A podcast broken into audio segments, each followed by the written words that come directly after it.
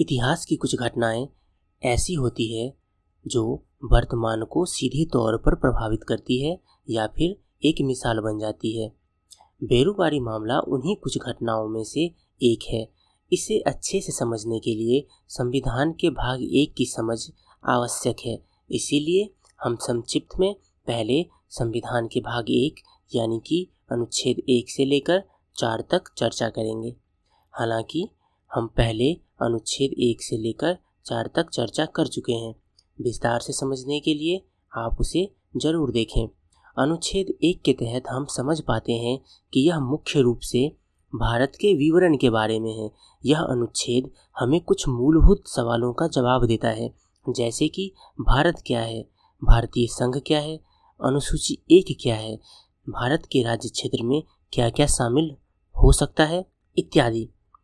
कुल मिलाकर यहाँ ऐसा कुछ नहीं लिखा हुआ है कि भारत अपने क्षेत्र को किसी और देश को दे सकता है कि नहीं।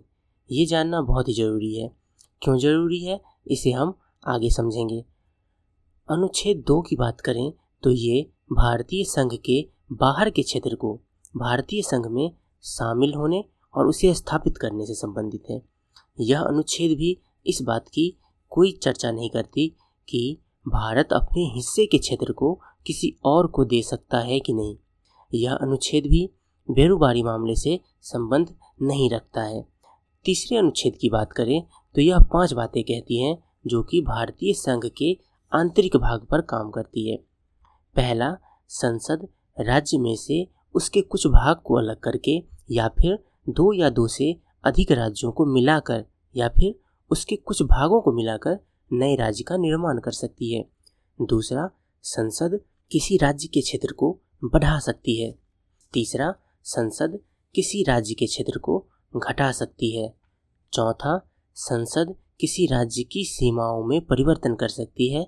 और 5वां, संसद किसी राज्य के नाम में परिवर्तन कर सकती है।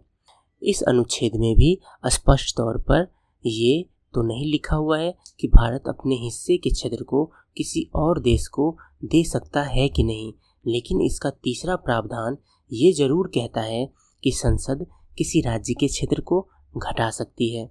लेकिन क्या इस घटाने का मतलब किसी और देश को अपना हिस्सा देकर घटाने से है या नहीं, ये अस्पष्ट नहीं है।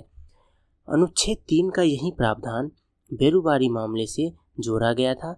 ऐसा कैसे हुआ, इस पर हम आगे चर्चा करने वाले हैं। यहाँ यह याद रखिए कि अनुच्छेद 4 बस ये कहता है कि अनुच्छेद 2 और 3 के तहत किया गया कोई भी परिवर्तन संविधान के अनुच्छेद 368 के तहत नहीं आता है, यानी कि भारत के राज्य क्षेत्रों में जो जोड़ा घटाया जाता है वो साधारण विधायी प्रक्रिया के तहत संसद में लाया जाता है। इतना समझने के बाद अब आइए पहले बेरुबाड़ी मामला घटनाक्रम को समझते हैं। दरअसल हुआ ये था कि भारत और पाकिस्तान का 2 अलग अलग देश बन जाने के कारण बाउंड्री निर्धारण की समस्या आई। इस समस्या को सुलझाने के लिए लॉर्ड माउंटबेटन ने इस काम को सर रेडक्लिफ को सौंप दिया।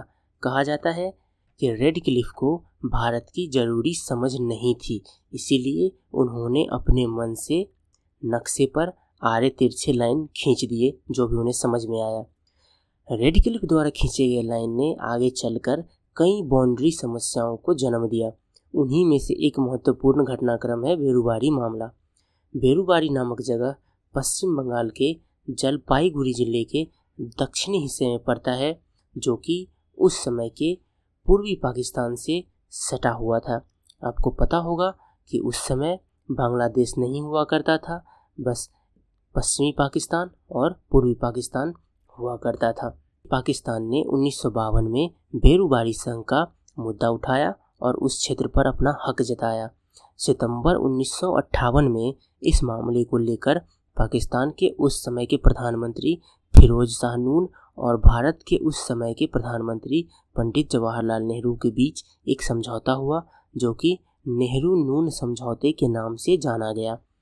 इस समझौते के तहत ये तय हुआ कि बेरुबाड़ी जगह को 2 हिस्सों में बांट दिया जाएगा, जिसमें से एक हिस्सा भारत अपने पास रखेगा और दूसरा पाकिस्तान अपने पास रखेगा। खैर, यह समझौता तो हो गया, पर असली समस्या इस समझौते को इम्प्लीमेंट करने के दौरान आई।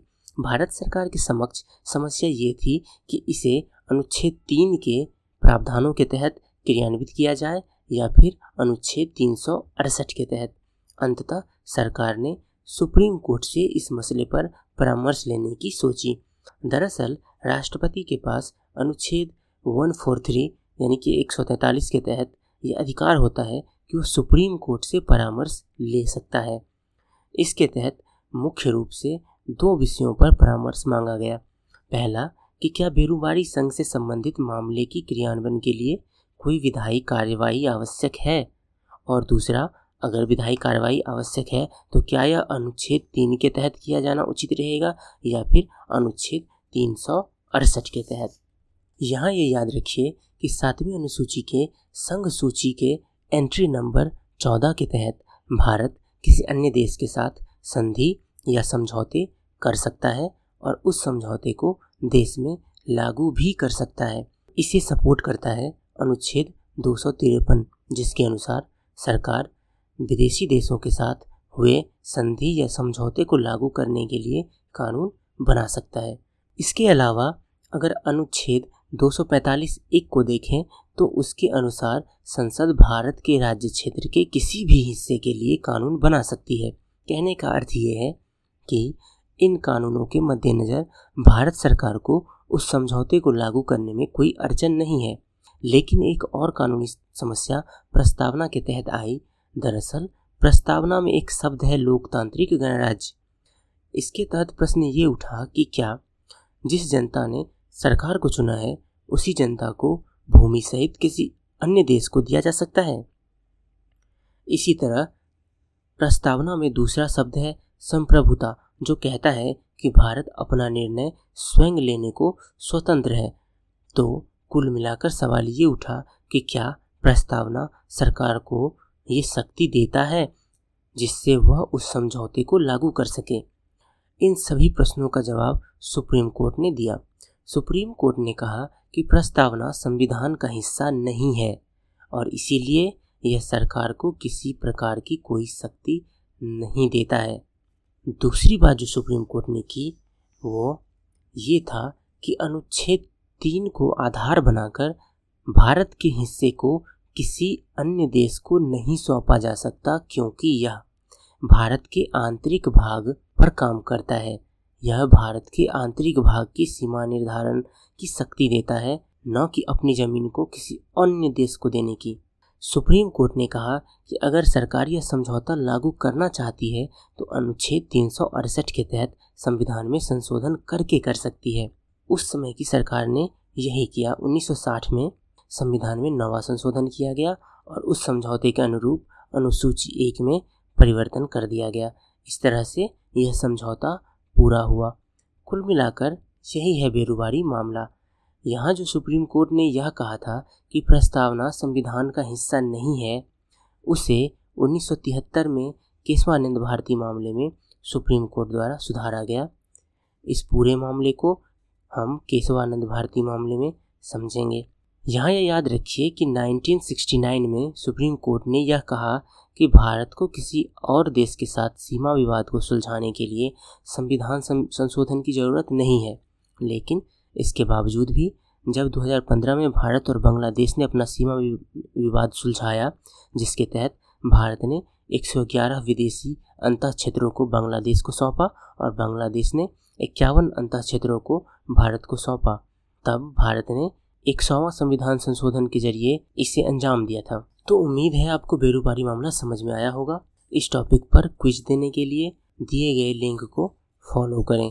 धन्यवाद।